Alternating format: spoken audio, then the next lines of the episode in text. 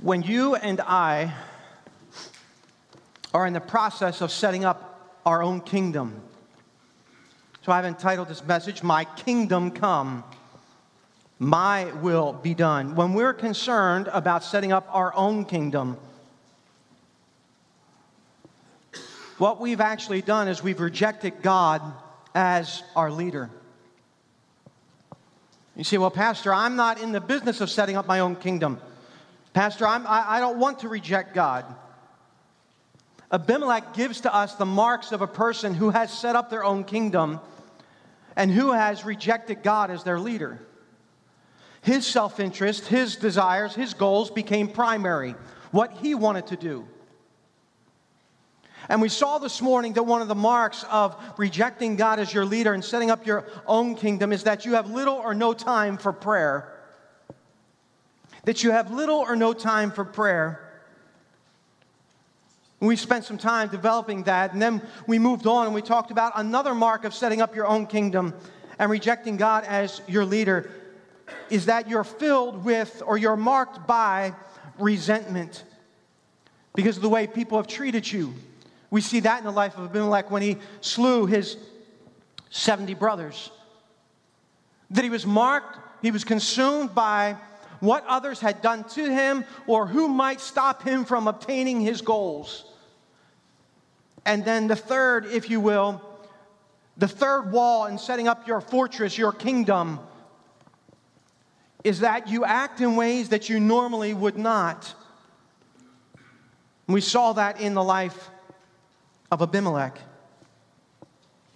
But I want to see, show you here the fourth wall We've got three, we got two sides and a backside to the, to the kingdom. We're, we're setting up our own palace and, and we, we, we're going to put on the front wall here and then we're going to close the moat so that that way nobody else can get in and I am going to rule my own kingdom. We can see here it's something that Abimelech was very concerned about. You say, what's that fourth wall? What's that mark? Of a person who has rejected God as their leader and is setting up their own kingdom. You are always concerned about your name. You're always concerned about your name. What are people going to think of me? Take a look at verse 52, if you will, please, of Judges chapter 9. And Abimelech came unto the tower and fought against it, and went hard unto the door of the tower to burn it with fire. And a certain woman cast a piece of millstone upon Abimelech's head, and all to break his skull. Then he called hastily unto the young man, his armor bearer, and said unto him, Draw thy sword and slay me, that men say not of me, A woman slew him. And his young man thrust him through, and he died. Abimelech was a man that was consumed with making a name for himself. He, he was more concerned about being recognized and being remembered as a great man than anything else.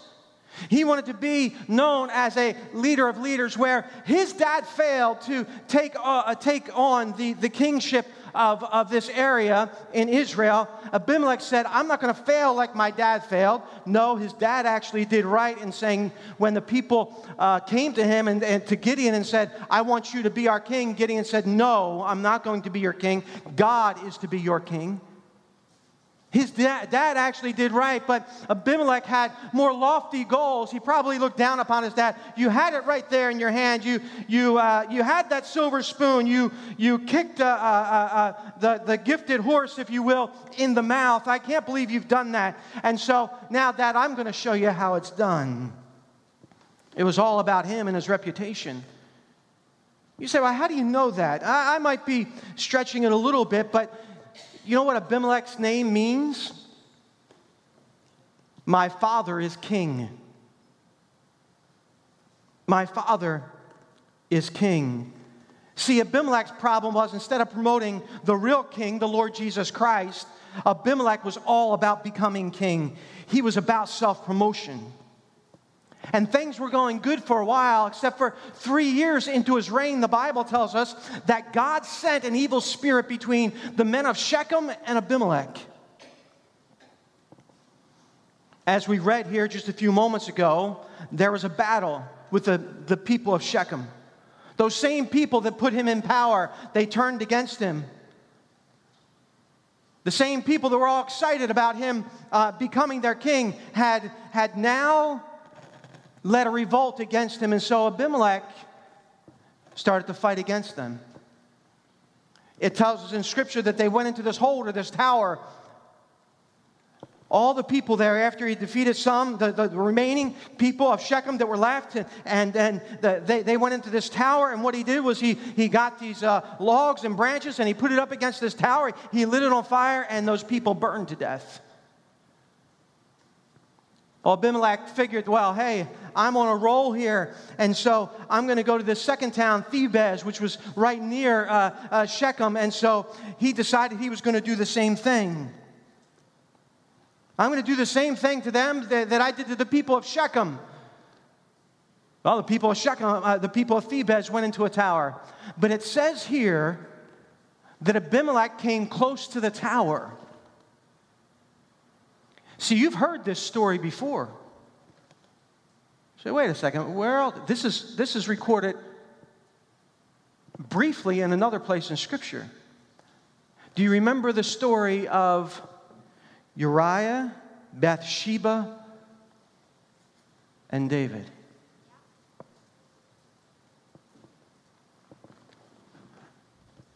When Uriah, when David had planned to murder Uriah, he told them to put Uriah at the front of the battle and then to pull back and have him killed. Well,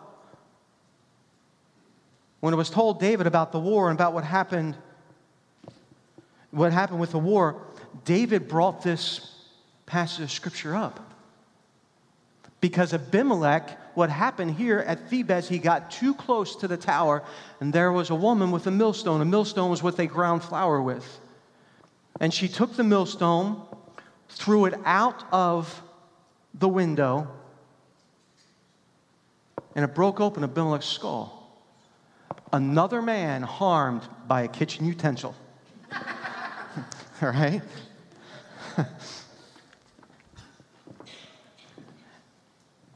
and obviously, had he been left there, he would have been killed by that millstone. What does he do? He calls his armor bearer over and he says, Look, put, put your sword through me, kill me. He's saying, Just go ahead and kill me so that that way nobody can say that a woman had killed him in the act of battle. If that's not a man who is concerned about his reputation, I don't know who is. In death, think about this about this man. In death, he was more concerned about his lasting reputation than he was about repentance towards God. In death, he was more concerned about his lasting reputation than he was about repentance towards God. Is, is your reputation more important than God's? I, I mean, most of us would be pretty quick to say, well, of course not.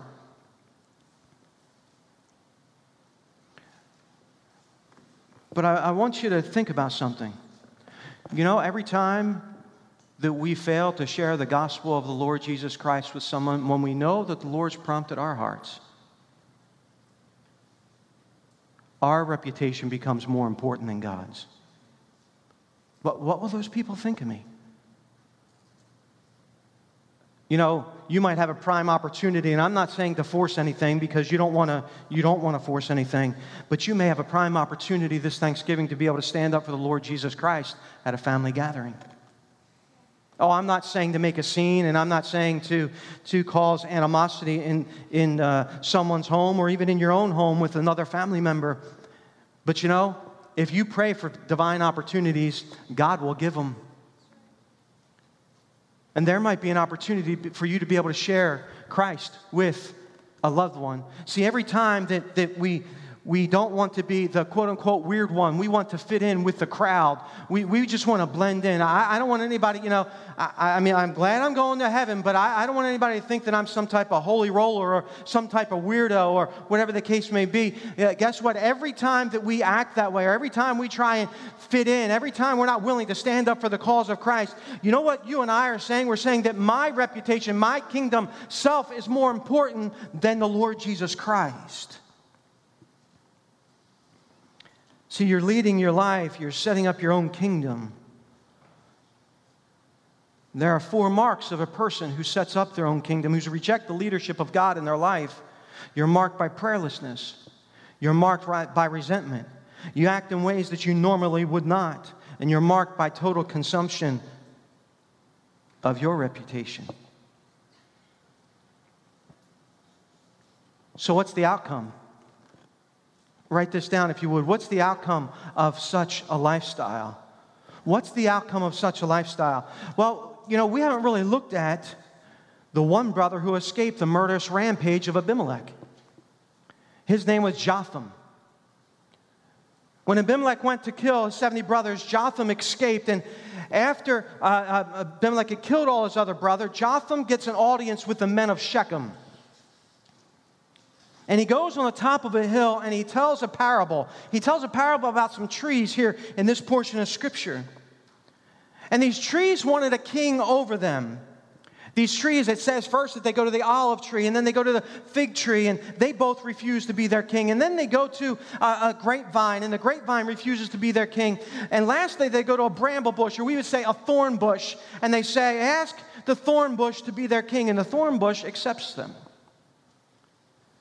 In Jotham, he says, I'm rebuking you, the men of Shechem, for treating Jerubbaal, who is Gideon, Gideon, my father's house, poorly by killing my 70 brothers. And say, and he goes on to say, look, if you've done what's right by making Abimelech king, then that, okay. If that was the right thing to do, then okay. But if not, if you've done wrong, let judgment fall upon you and on Abimelech. Then Jotham takes off and runs for his life. Jotham's prophecy comes true. Abimelech, we find, is a horrible leader. And the men of Shechem turn on him, and there's much loss of life and also the life of Abimelech. Take a look, if you will, in Judges 9 56 and 57. So, what's the outcome of such a lifestyle?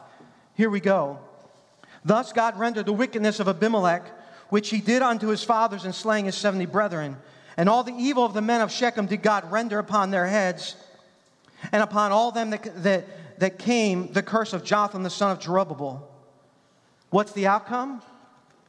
Well, I told you the outcome when we started the message this morning. Whoever rejects the leadership, when you and I reject the leadership of God in our lives, it will always end in destruction. See, this all took place, it came back to haunt Abimelech.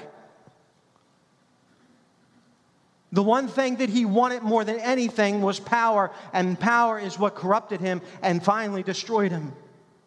And this all took place because Abimelech was more concerned about leading his own life and setting up his own kingdom than allowing God to lead his life and allowing God to have his way in Abimelech's life.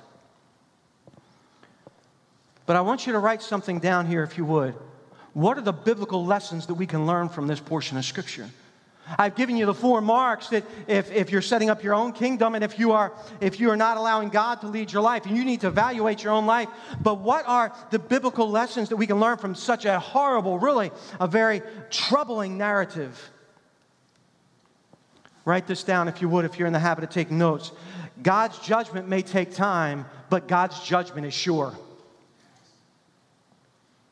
God's judgment may take time, but God's judgment is sure.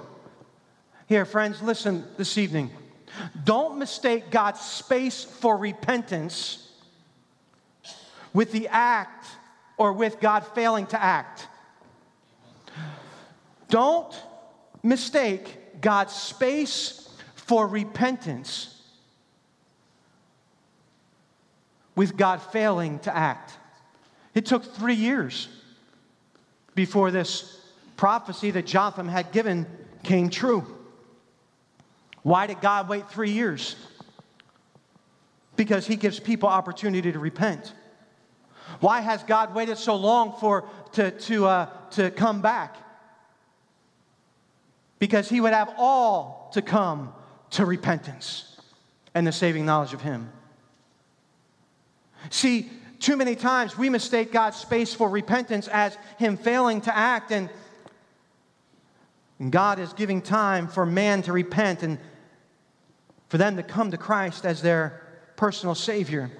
In 2 Peter 3 9, the Bible says this The Lord is not slack concerning his promises, as some men count slackness, but is long suffering toward us, willing, not willing that any should perish, but that all should come to repentance.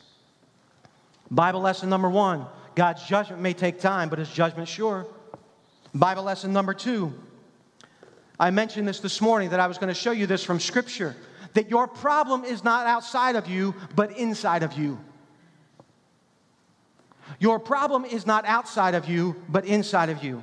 Do you realize that this is the first narrative in Judges that the oppressor comes from the inside instead of the outside?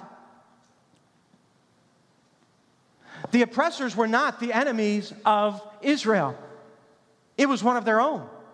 It was Abimelech. And the point is that so many times we look at all our problems and all our issues as all that stuff from the outside, and that's the reason why I am the way that I am. No, the reason that you are the way that you are is because you and I, we give in to our sinful hearts.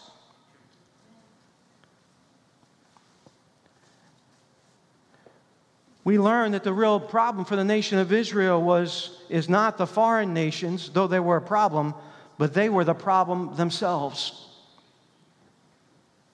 Your problem is not outside of you, but in you. Abimelech was consumed by pride and self interest, and his problem was an internal problem.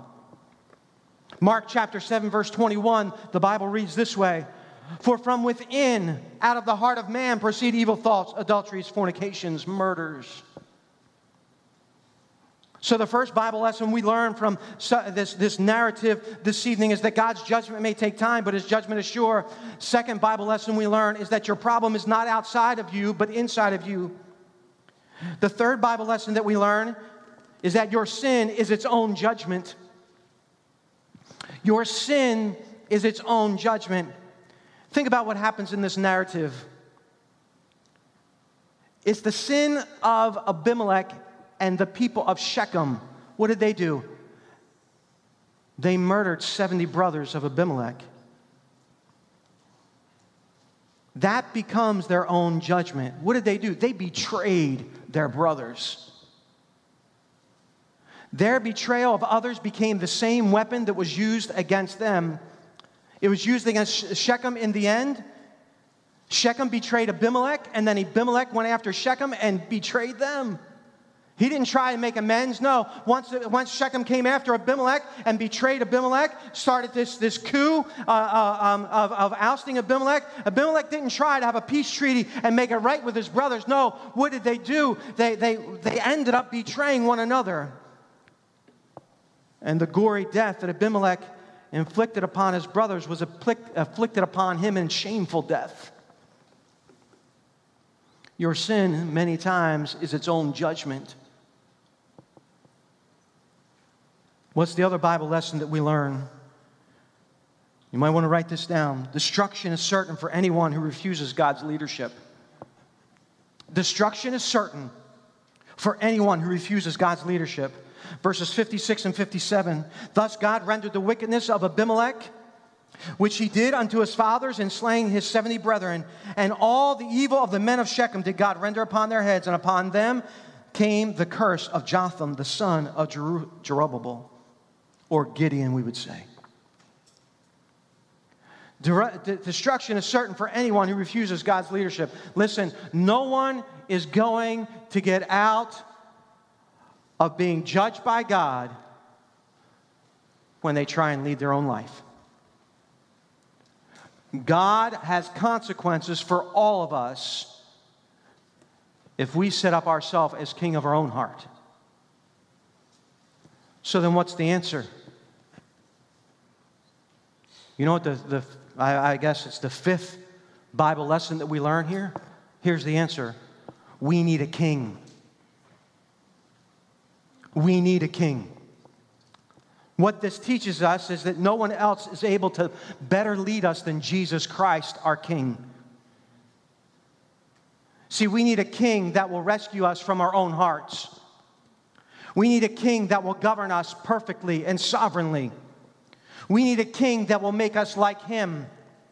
We need a king that will save us from ourselves. What we need and who we need this evening is King Jesus to sit upon the throne of our hearts. That's what Judges 9 trying to teach us this evening. That we cannot lead ourselves. That we can't have our own kingdom. That it's dangerous for us to sit on the throne of our own hearts. That it's dangerous for us to reject the leadership of God in our life.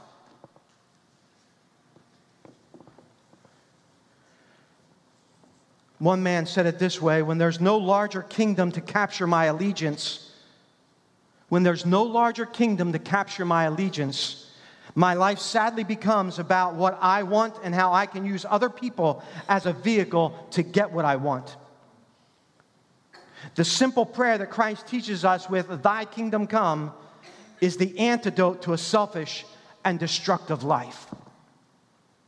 The simple prayer that Christ teaches us with Thy kingdom come is the antidote to a selfish and destructive life. So the question is this evening who's sitting upon the throne of your heart? There are four marks to people who have rejected God as leader. There's four marks of people who have set up their own kingdom. You know what? There are four marks of someone who's headed for destruction.